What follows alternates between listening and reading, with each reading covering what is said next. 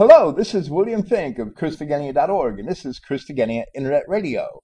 Today is Friday, June 19th, 2020. Praise Yahweh, the God of Israel, and thank you for listening. This evening we are going to present on the wisdom of Solomon, and this is part three. It is subtitled The Remedy for Sin and Death. This presentation is actually slightly shorter than usual. However, I am not certain that will be characteristic of the course of this commentary. I stopped at a point which I thought was appropriate, which is my custom to do regardless of the length of the podcast. In our next presentation, I hope to present all of Wisdom Chapter 2 because it seems that it all belongs together.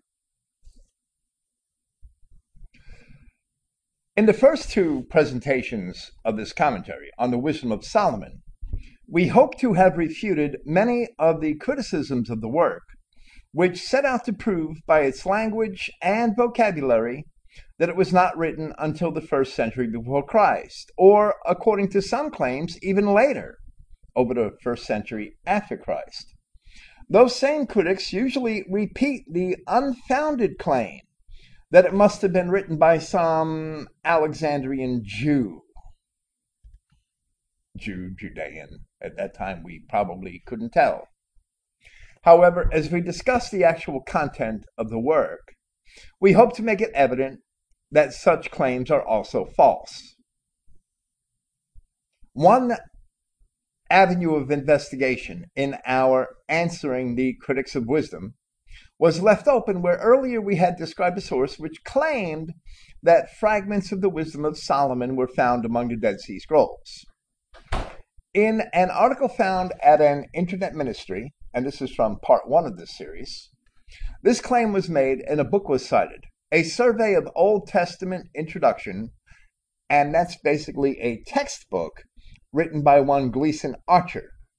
It was first published in 1974. We ordered a used copy of that book, which we expected to be the same 1985 edition of the work as was quoted by the article in question, but it was not. Instead, we received a revised and expanded 1994 printing. This newer printing does not mention the wisdom of Solomon, and we surmise that the article was citing an appendix to the book because the pagination is different which is a catalog of books found in the Dead Sea Scrolls. Solomon, the wisdom of Solomon was not listed, and it's not mentioned elsewhere in the indexes or, or, or from what I saw in the book itself. We may further pursue this, but wisdom is not listed in the 1994 version of the catalog. Now, we may have already begun to prove from the contents of the book itself that wisdom is an authentic work. Where at the end of our first presentation in this commentary, we discussed the opening verse of wisdom. There we saw the expression of a clearly Christian concept from the 82nd Psalm, which was cited by Yahshua Christ as it is recorded in the Gospel of John and echoed by Paul of Tarsus in his first epistle to the Corinthians. This book of wisdom is addressed to ye that be judges of the earth, and it is revealed in Christ that they are the saints among the children of Israel, having come to the gospel of Christ. Christ informs us in the Old Testament that it referred to, Christ informs us that the the verse in the 82nd Psalm in the Old Testament referred to the children of Israel to whom the law was delivered, where he said, if he called them gods, and this is in John chapter 10, verse 35, if he called them gods, unto whom the word of God came, and the scripture cannot be broken. So by that we see how the 82nd Psalm should be interpreted. And that is also the context of the Psalm itself. It is evident in John chapter 10 that the Jews opposed to Christ did not understand this and that they were actually offended by it. There is some evidence that later in Jewish that later Jewish literature in later Jewish literature the 82nd Psalm was understood to refer to judges, among several other interpretations extant in early Talmudic literature. But the judges addressed in the psalm were imagined to have been angels and not the saints. And Paul of Tarsus had also attested to the Corinthians that the saints would ultimately judge even the angels. We see this opening verse of wisdom to be a clarification of the opening lines of the 82nd Psalm, to be explained only in the words of Christ and of Paul of Tarsus. And that is something which neither the early Christian writers nor the Alexandrian Jews, such as Philo, seemed to understand. So, on that basis, do we begin to reject the notion that wisdom was written by an Alexandrian Jew because we have no evidence whatsoever that any Alexandrian Jew or any Alexandrian Christian who were formerly some Judeans and some Gnostics had understood that line from the 82nd Psalm or that line from John chapter 10 or this line from the wisdom of Solomon in that manner. But they all complement each other, including Paul's statements in 1 Corinthians chapter 5, asking the Christian assembly why they couldn't judge the smallest matters when they were destined to judge the angels.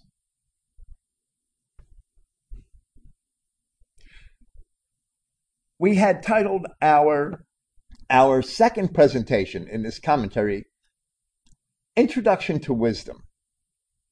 Perhaps on the surface, the content does not seem to deserve such a title, as we had only covered five additional verses following the first verse. However, Solomon surely did introduce wisdom from the very beginning of this work in its opening verses where in those five verses he had made the insistence that wisdom is inextricably connected to God and to obedience to God. This he did in verses 3 and 4, where he wrote, For froward thoughts separate from God, and his power, when it is tried, reproves the unwise.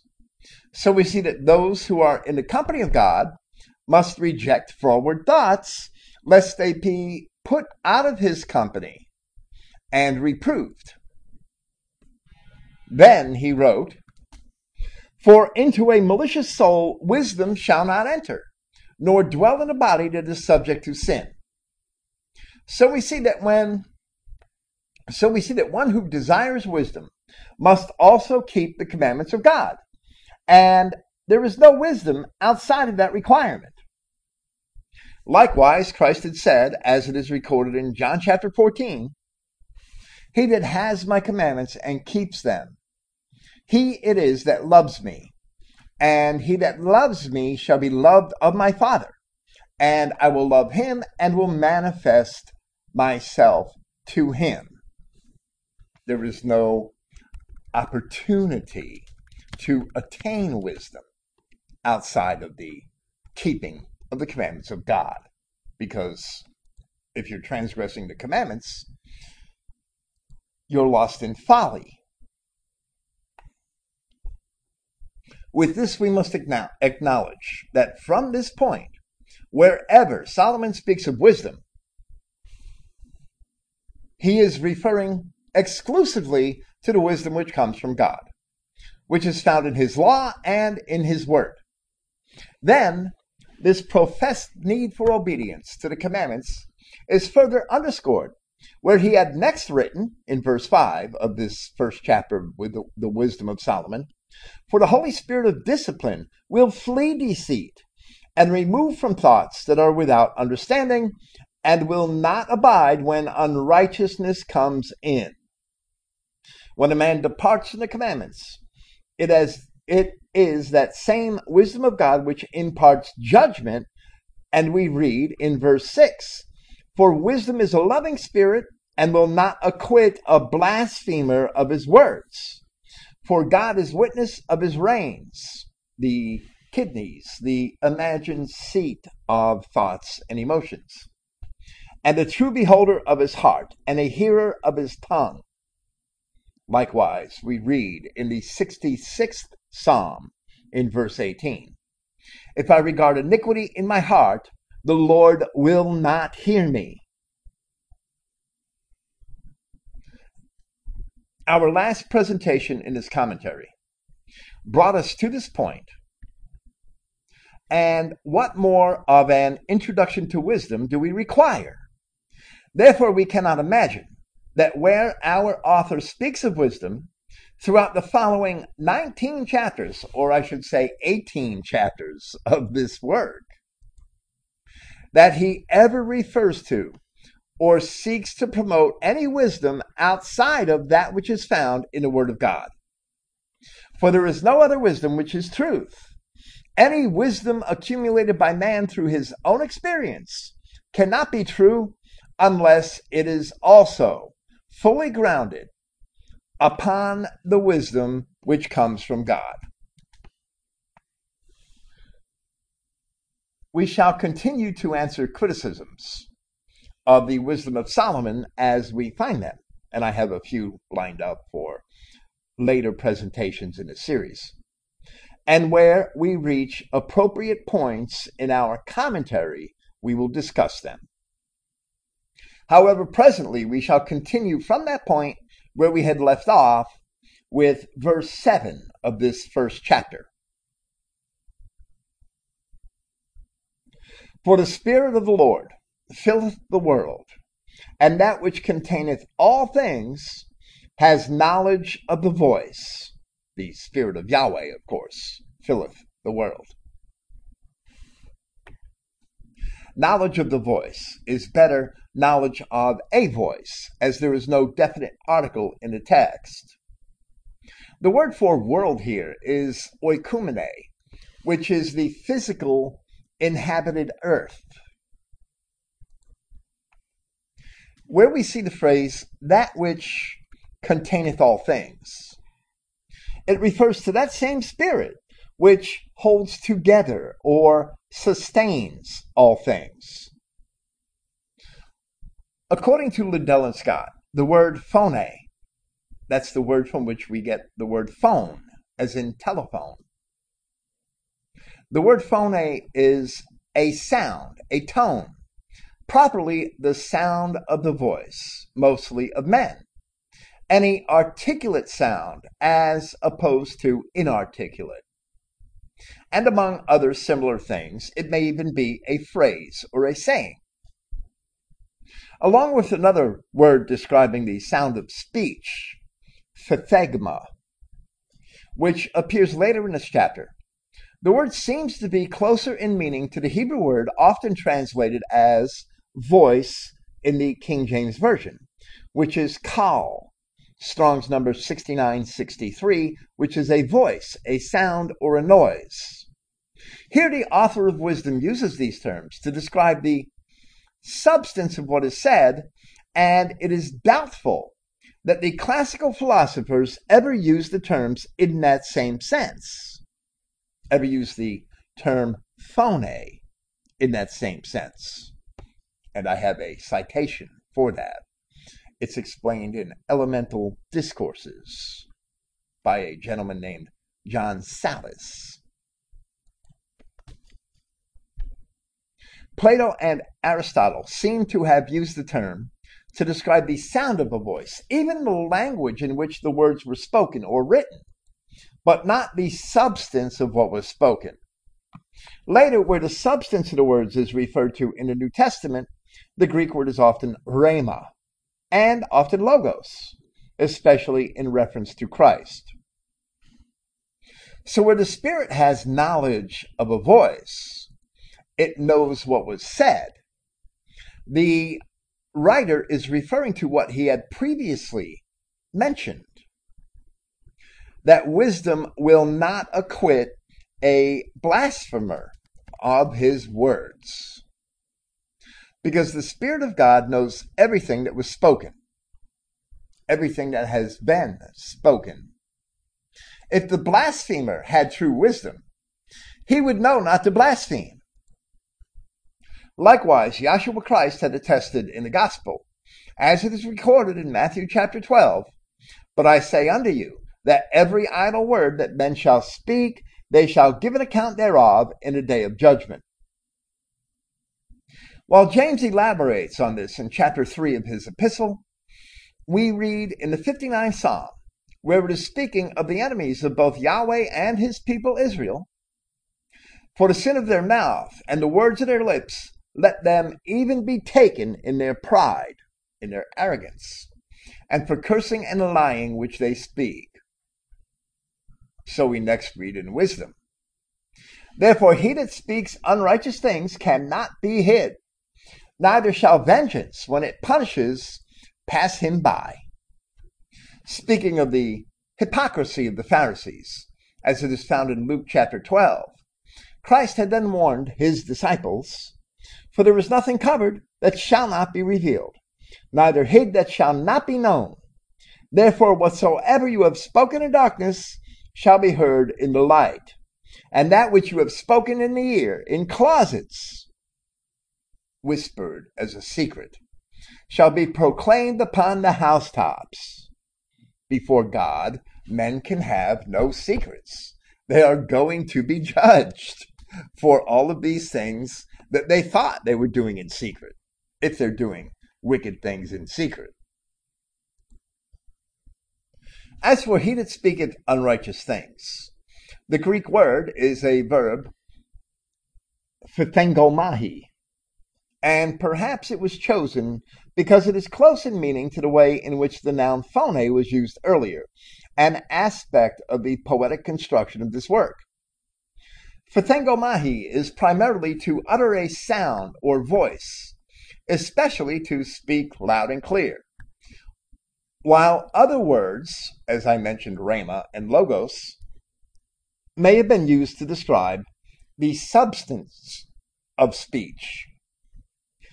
The word for punish is the verb elenko, which we also saw in verse 5 of this chapter, which is properly to convict or reprove.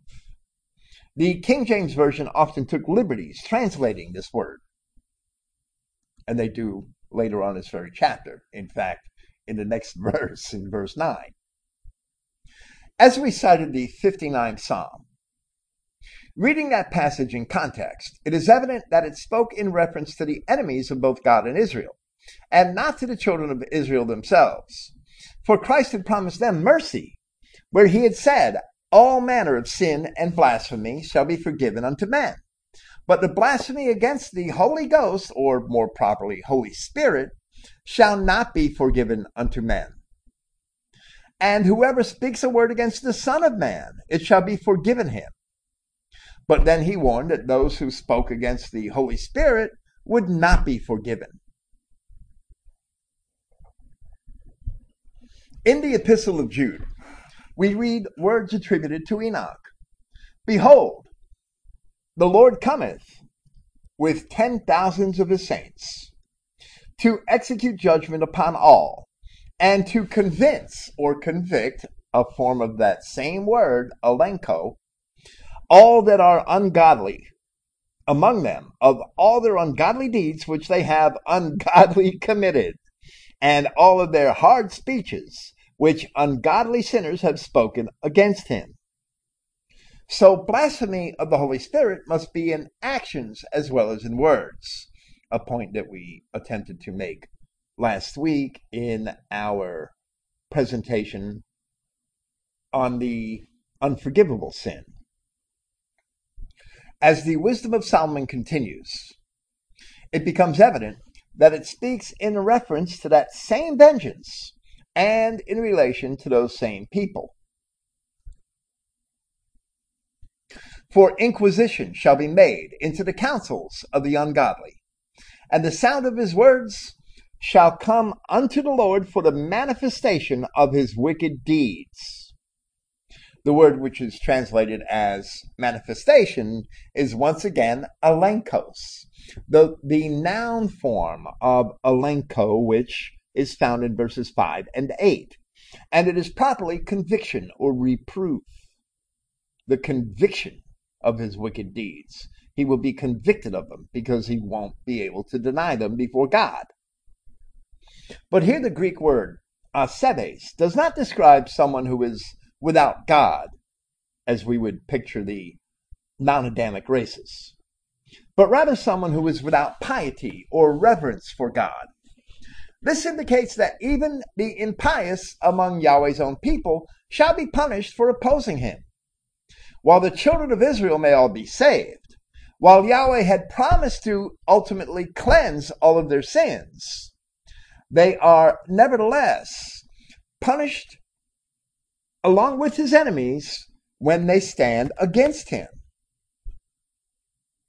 So we see in Revelation chapter 18 Come out of her, my people, that ye be not partakers of her sins, and that ye receive not of her plagues. Now, Solomon, who is indeed a poet, repeats the concept he expressed in verse 7. For the ear of jealousy, and this is a Hebrewism when the same thing is said twice, and it has basically the same meaning, but it's said through different ways. For the ear of jealousy, ear of jealousy, heareth all things, and the noise, and that's a different word than phone, that's thrus, a different word meaning noise. The noise of murmurings is not hid. Even in the Exodus, the children of Israel, who witnessed many wonderful things, had murmured against God, as we read, for example, in Numbers chapter 14, from verse 27, where Yahweh asks, How long shall I bear with this evil congregation which murmurs against me? I have heard the murmurings of the children of Israel, which they murmur against me. So Paul of Tarsus warned his readers in Philippians chapter 2, and here we must read the Christogenea New Testament, do all things apart from murmuring and disputing, that you would be perfect and with unmixed blood. The law is the way to purity. The law is the way back to the tree of life, keeping the law of God not committing fornication, not committing the unforgivable sin.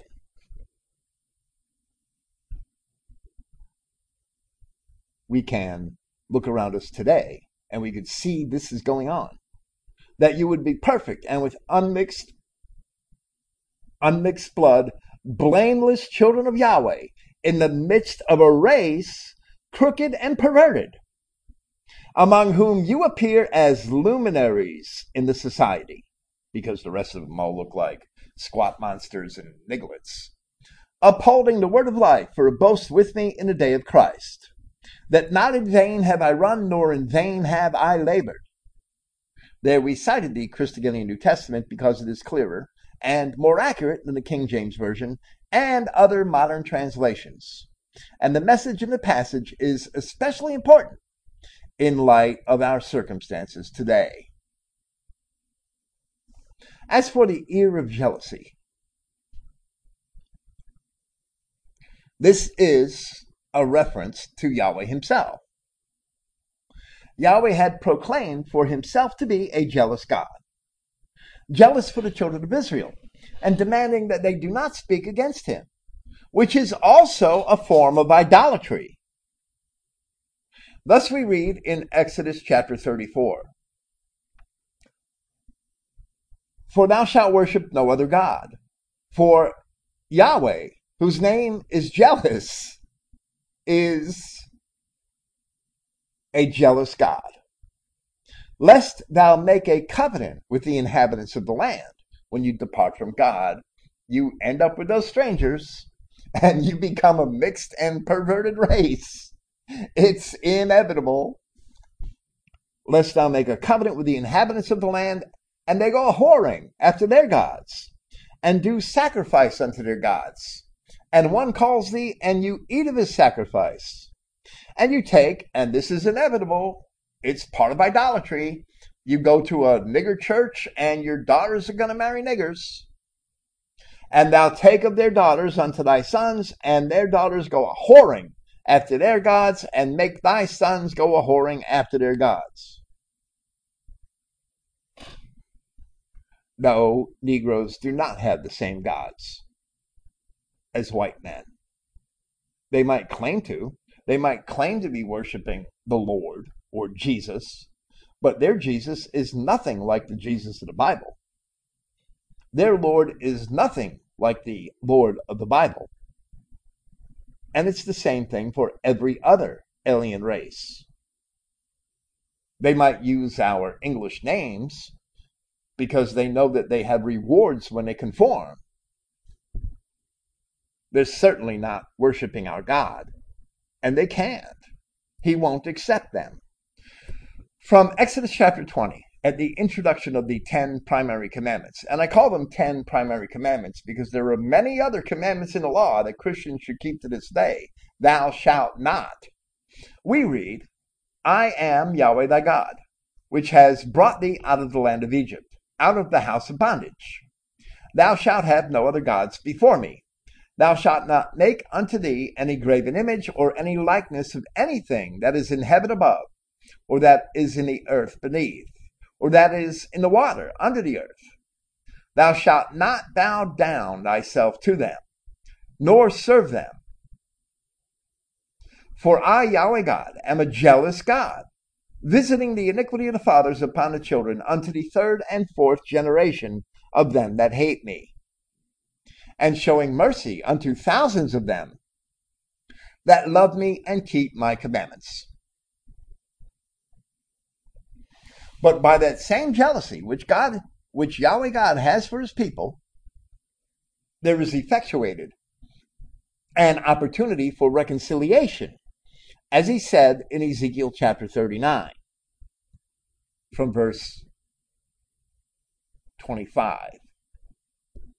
Therefore, thus saith Yahweh God Now will I bring again the captivity of Jacob, and have mercy upon the whole house of Israel and will be jealous for my holy name. After that, they have borne their shame and all their trespasses whereby they have trespassed against me, when they dwelt safely in their land, and none made them afraid. When I have brought them again from the people, and gathered them out of their enemies' lands, and am sanctified in them in the sight of many nations, then shall they know that I am Yahweh their God, which caused them to be led into captivity among the heathen. But I have gathered them unto their own land, and it was not in Palestine. 2 Samuel chapter 7, verse 10. And have left none of them any more there. Neither will I hide my face any more from them. For I have poured out my spirit upon the house of Israel, saith Yahweh God.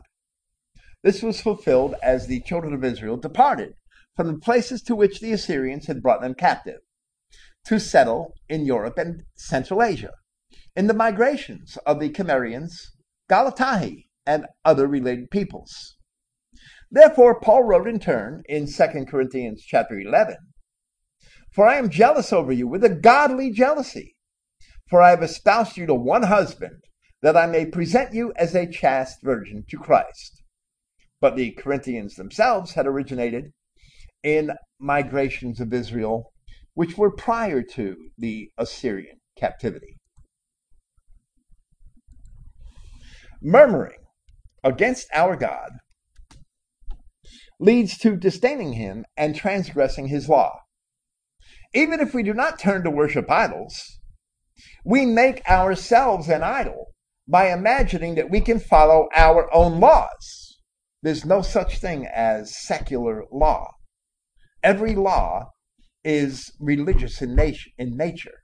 You cannot have a law that's not religious in nature.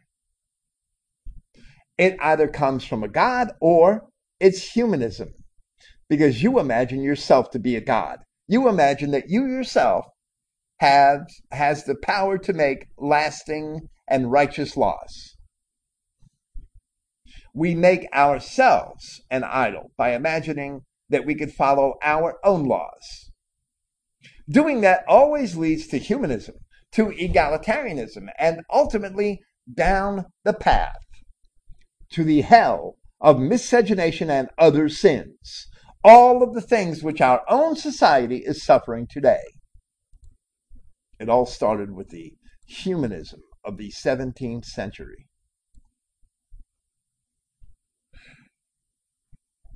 Moving on to verse 11. Therefore, beware of murmuring, which is unprofitable, and refrain your tongue from backbiting. For there is no word so secret that shall go for naught, and the mouth that belieth slayeth the soul. In James chapter 3, the apostle makes analogies, comparing the tongue to the bit and bridle by which a horse is guided, and to the rudder by which one steers a ship. And men often do not realize that the things which they say, whether for good or for bad, can set the course of their own lives as well as affecting the lives of others.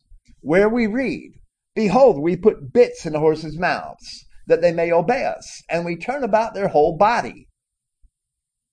Behold also the ships, which though they be so great, are driven of and are driven of fierce winds, yet are they turned about with a very small helm, whithersoever the governor lists, wherever the wheel is turned or wherever the rudder is maneuvered. Even so, the tongue is a little member and boasts great things. Behold, how great a matter a little fire kindles. And the tongue is a fire, a world of iniquity. So is the tongue among our members, that it defiles the whole body and sets on fire the course of nature and it is set on fire of hell. That world of iniquity, that word cosmos. Cosmos can also be an ornament. It's an order, and that's why I usually translate it a society, but it's most literally an ornament. Speaking of the oikumene, the cosmos is the order of the oikumene. So it's called the world, but it's not the planet, it's the society. Here, the tongue is a world of iniquity. That's not what James is saying. He's saying that the tongue is an ornament because it's small, like the rudder of a ship or, or like the, the bit in a horse's mouth. It's small, but much iniquity can come from it if it's misused, and we all do. James goes on to explain that every sort of beast can be tamed by man, but the tongue can no man tame. It is an unruly evil, full of deadly poison.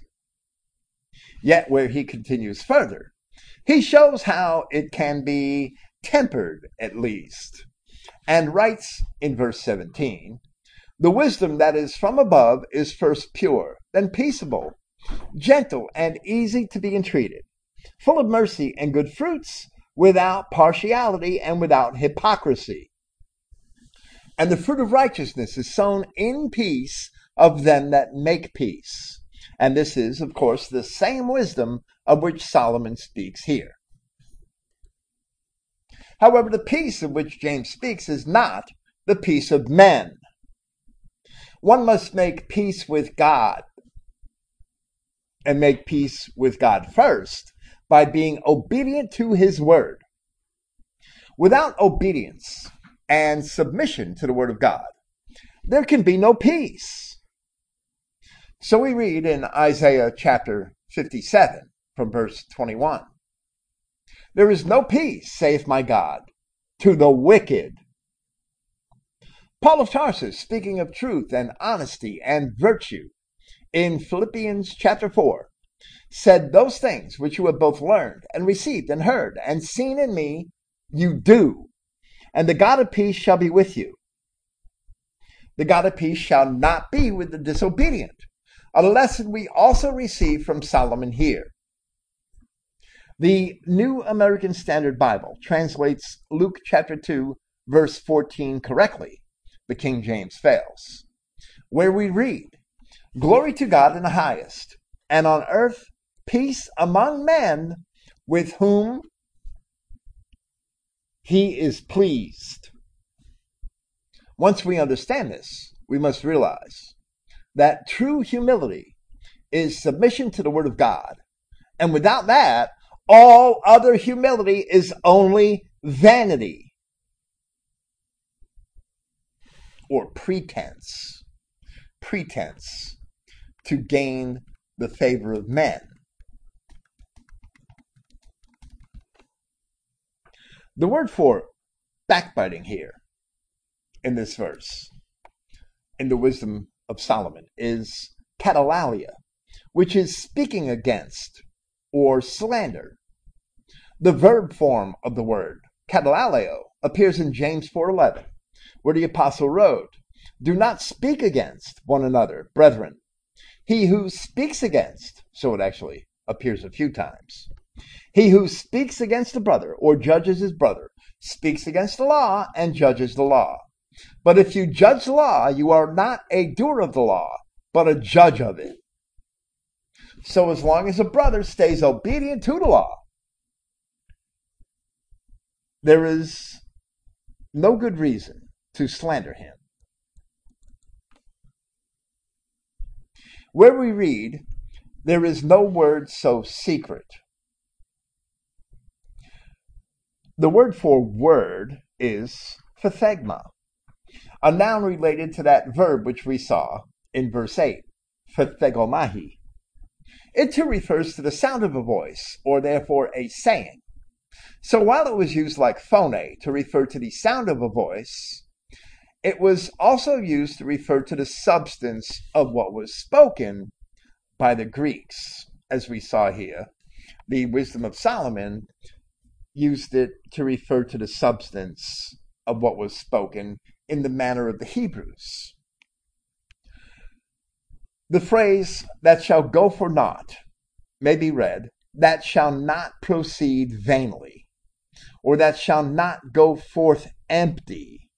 And I will reread the verse itself. Therefore, beware of murmuring, which is unprofitable, and refrain your tongue from backbiting. For there is no word so secret that shall go for naught. But that does not mean that the words of the ungodly shall be fulfilled as they desire. Sometimes they themselves suffer the things which they say, as we read in a prayer of David found in the 64th Psalm. Hide me from the secret counsel of the wicked, from the insurrection of the workers of iniquity, who whet their tongue like a sword, and bend their bows to shoot their arrows, even bitter words, that they may shoot in secret at the perfect. Suddenly do they shoot at him, and fear not the evil persecuting the good. They encourage themselves in an evil manner. They commune of laying snares privily, words spoken in secret. They say, Who shall see them? The traps which they set. They search out iniquities. They accomplish a diligent search. Both the inward thought of every one of them and the heart is deep. But God shall shoot at them with an arrow. Suddenly they shall be wounded. So they shall make their own tongue to fall upon themselves. All that see them shall flee away. So continuing with verse 11 here. The word Belieth is archaic, the final phrase of the passage, and the mouth that belieth slayeth the soul. We would translate the phrase to say, the mouth that speaks falsely kills the soul. The word for soul is suke, and it refers to the life as opposed to pneuma or the spirit. So, as David wrote, the wicked whet their tongue like a sword. And as James had said, the tongue is a fire, an ornament, or a world of iniquity. So is the tongue among, among our members that it defiles the whole body and sets on fire the course of nature, and it is set on fire of hell. Thus, wisdom also warns in that same manner. Seek not death in the error of your life, and pull not upon yourselves destruction with the works of your hands. So while it begins by speaking words contrary to wisdom, and even blasphemy, we see that ultimately destruction comes in actual action. Pondering sin. All sin begins with blasphemy, as sin is tantamount to speaking against the law, and the law comes from God. So to sin, one is committing an act which speaks against God. But where Christ had warned that blasphemy against the Holy Spirit would not be forgiven, that must describe something greater than all other sins. Where it says here, seek not death, the Greek term translated as seek is even stronger. Do not be zealous for death. Or perhaps, do not seek eagerly after death. This admonition is similar to the stages of sin as James explained in chapter 1 of his epistle. But every man is tempted when he is drawn away of his own lust and enticed. Then, when lust has conceived, seeking after death and the sin of your life, when lust is conceived, it brings forth sin. And sin, when it is finished, brings forth death. There is no transgression of the law until, when lust has conceived, it brings forth sin. And sin ultimately and inevitably brings forth death. Here, the word for error in this verse is plane. Plane is the word from which we get plane, P L A N E, and probably P L A I N, which was simply spelled differently in English to distinguish it from the other meaning.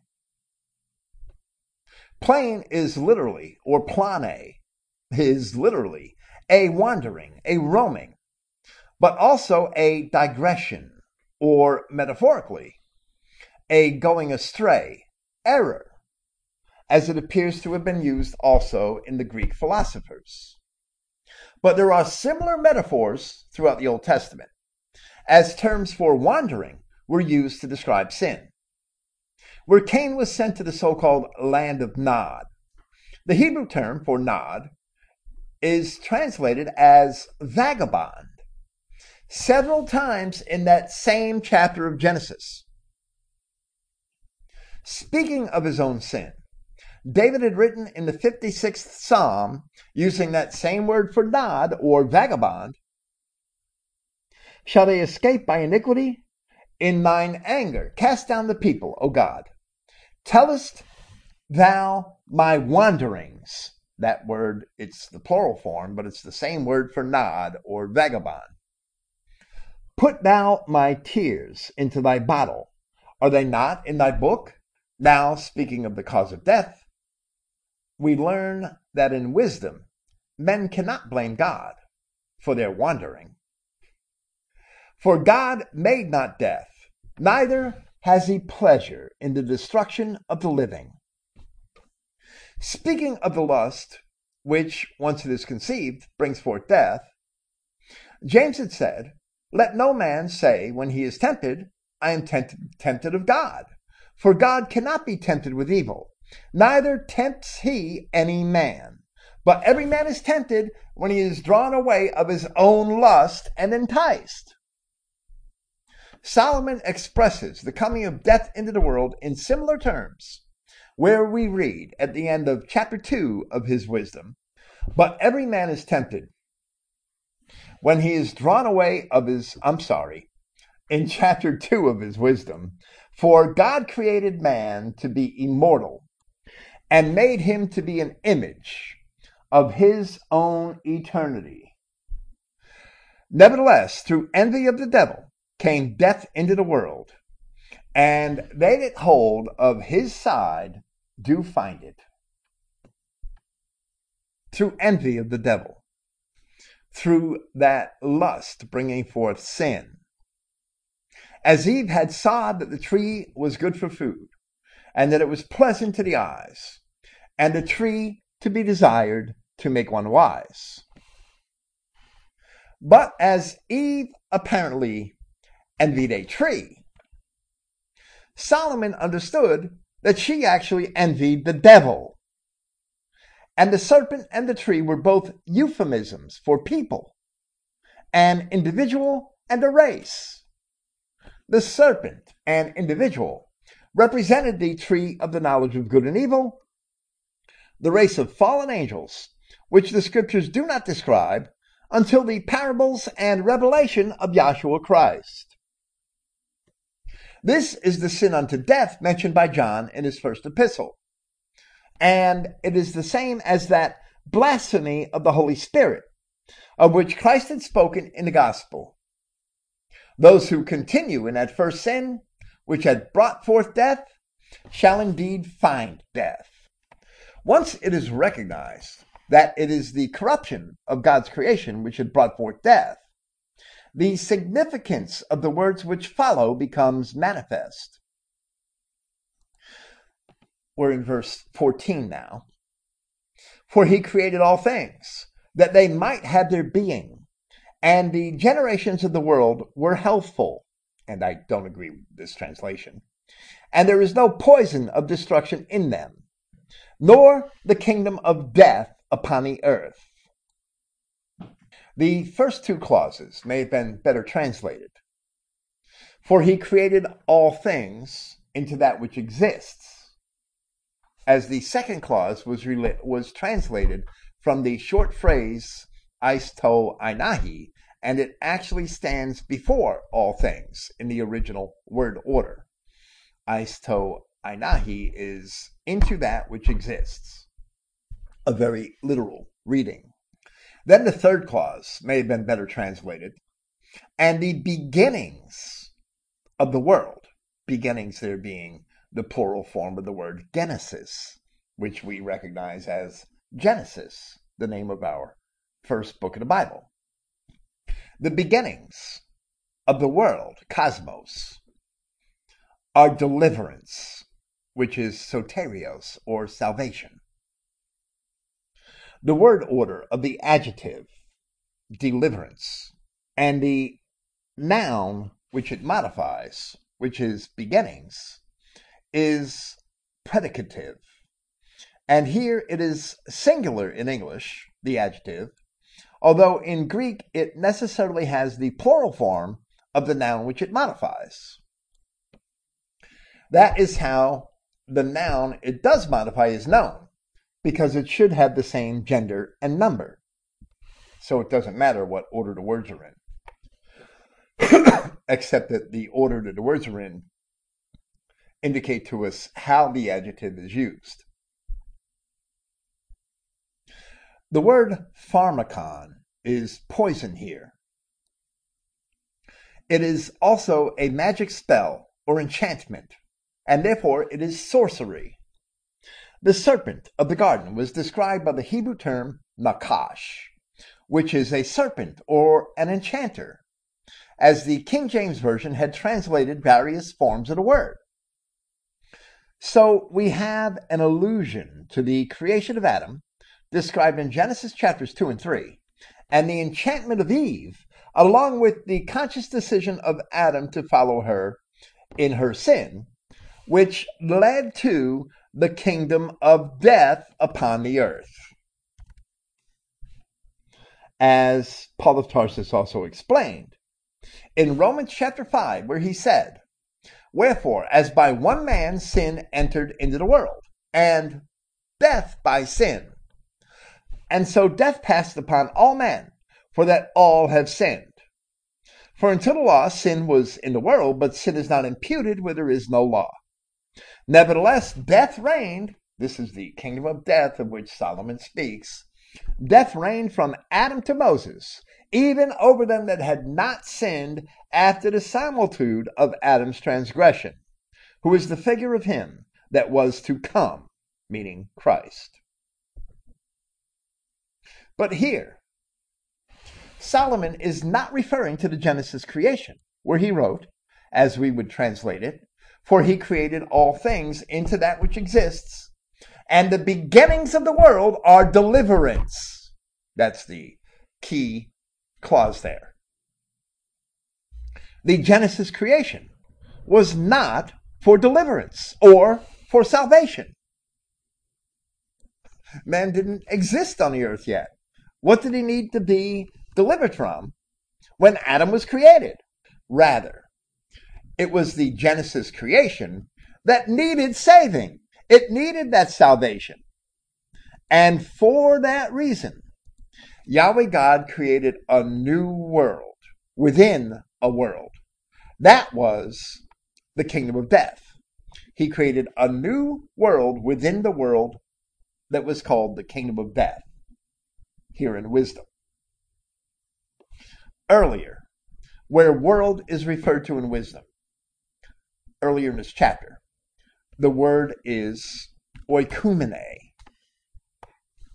which describes a physical habitation. But here it is cosmos, which is a world order, a society. That new world or society, which is described here, is defined later in this book of wisdom, in chapter 18. In verse 24, for in the long garment, the long garment worn by the high priest, was the whole world.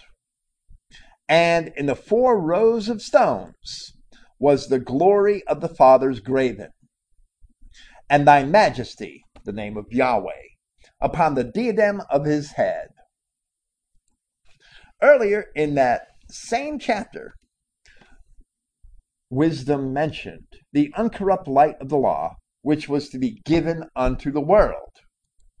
And in the 147th Psalm, we read, He shows His word unto Jacob, His statutes and His judgment unto Israel. He has not dealt so with any nation.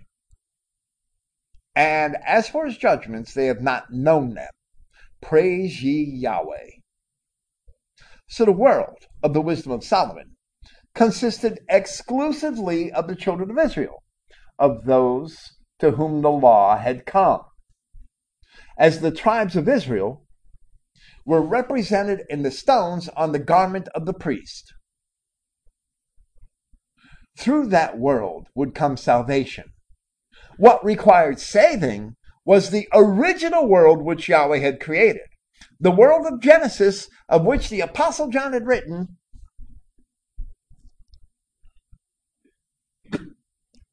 in his first epistle, and he said, as it reads in the King James Version, and we know that we are of God, and the whole world lies in wickedness.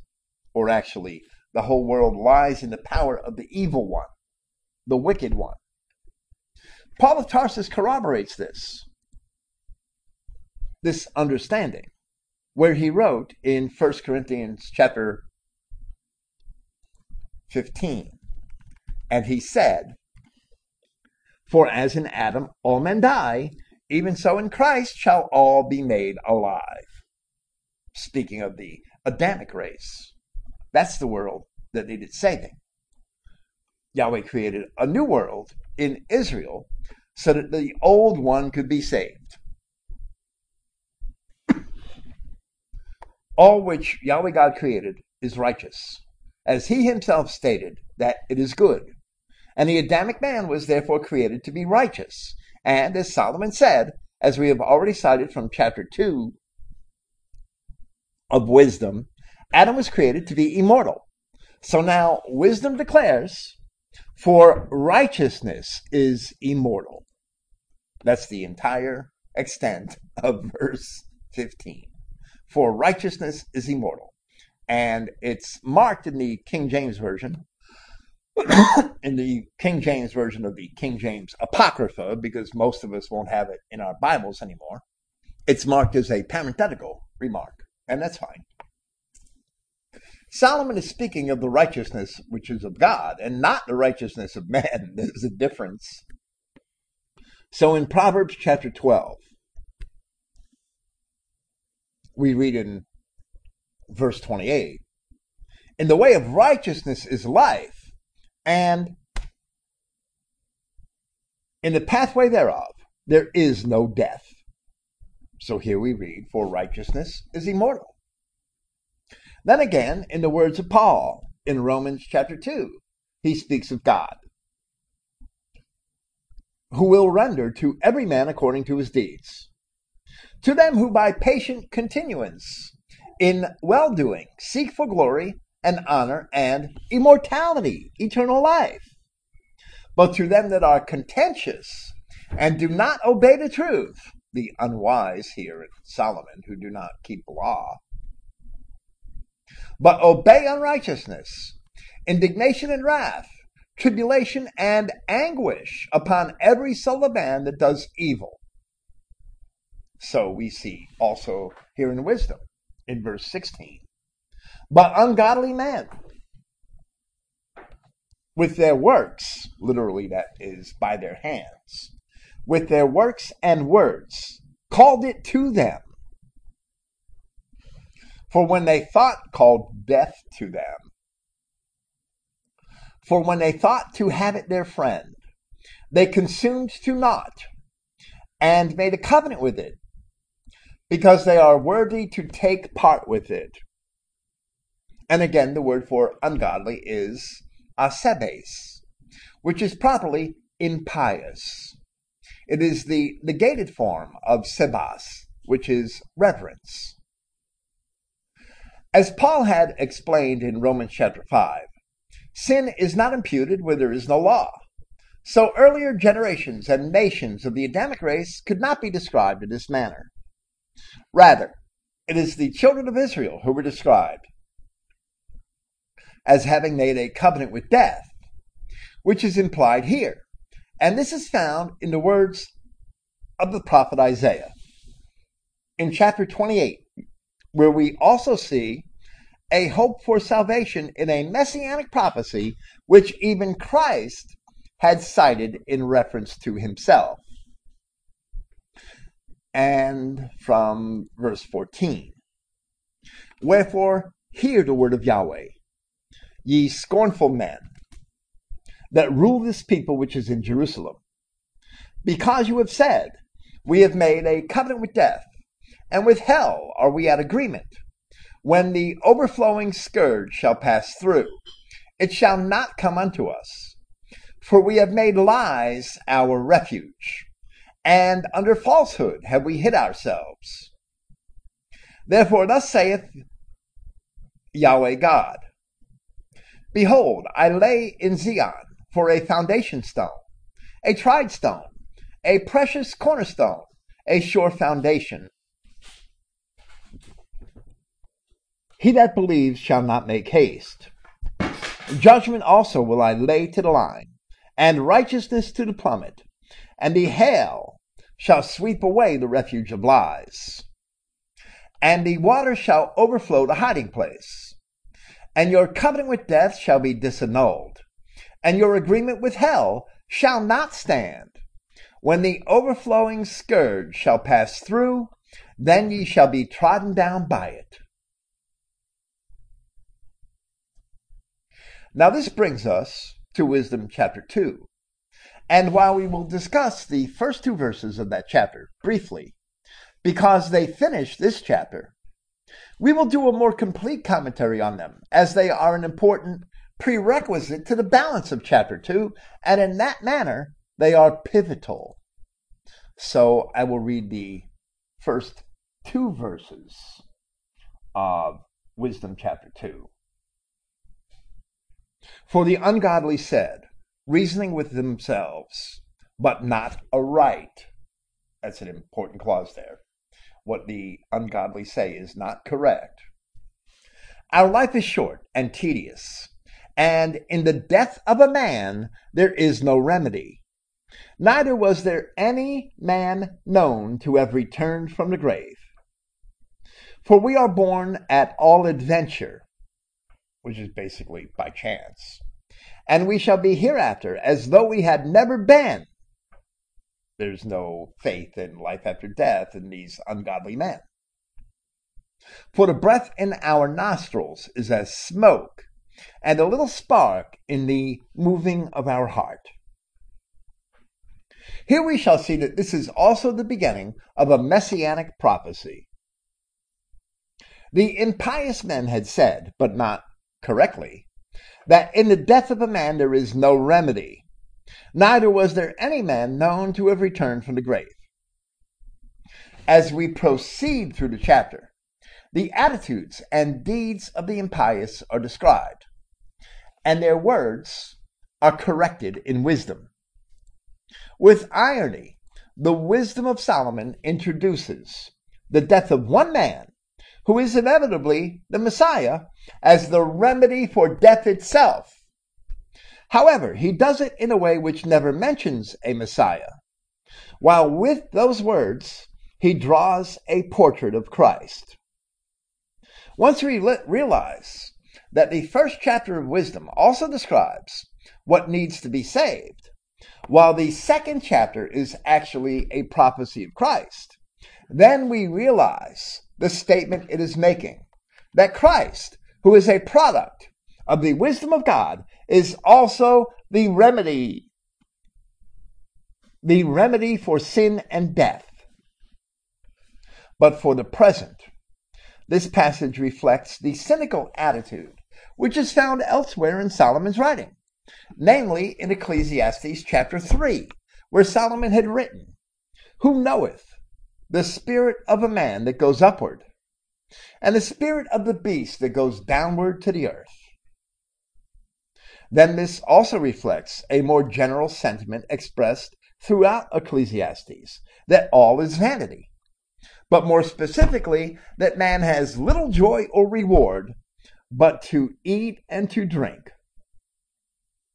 While Solomon expresses it there in many words, it is summarized in Isaiah chapter 22, a passage later cited by Paul, where sinful men are depicted as saying, Let us eat and drink, for tomorrow we shall die. So, in this and many other aspects of the work, it is very much like the other books of Scripture which are attributed to Solomon without question. Paul had asked in 1 Corinthians chapter 15 referring to his work in the gospel. What advantages it? What does it advantage? What does it advantage me? I'm sorry, I'm trying to take this archaic language and twist it straight. what does it advantage me if the dead rise not? Let us eat and drink, for tomorrow we die.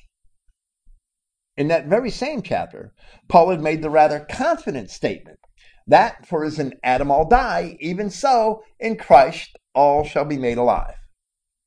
And goes on to describe the aspects of the resurrection of the dead.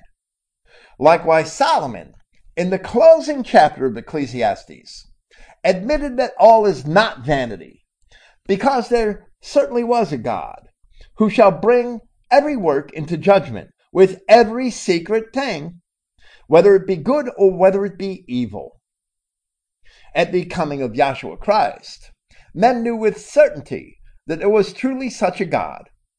As, as we proceed with Wisdom chapter 2, we shall see that portion of this book is also a prophecy of that same Yahshua Christ. The Wisdom of Solomon connects Old and New Testaments in many intricate ways ways which are not even realized by many denominational Christians. And it is for that reason alone that we believe it is hated by the Jews. Thank you for listening. Praise Yahweh, the God of Israel, and good night. Before I go, I want to say one thing to um, people. There was still a couple of people in the old chat room and one troll. We're not monitoring the old chat room any longer. It's going to be shut down soon. Look at the program announcements on the front page of christogenea.org for the link to the new chat. And as for the trolls, they will be disposed of in a timely fashion in the new chat. There was a technical glitch with the old chat that made that difficult sometimes, but in the new chat, we will not have that problem. Thank you for listening. Praise Yahweh, the God of Israel, and good night.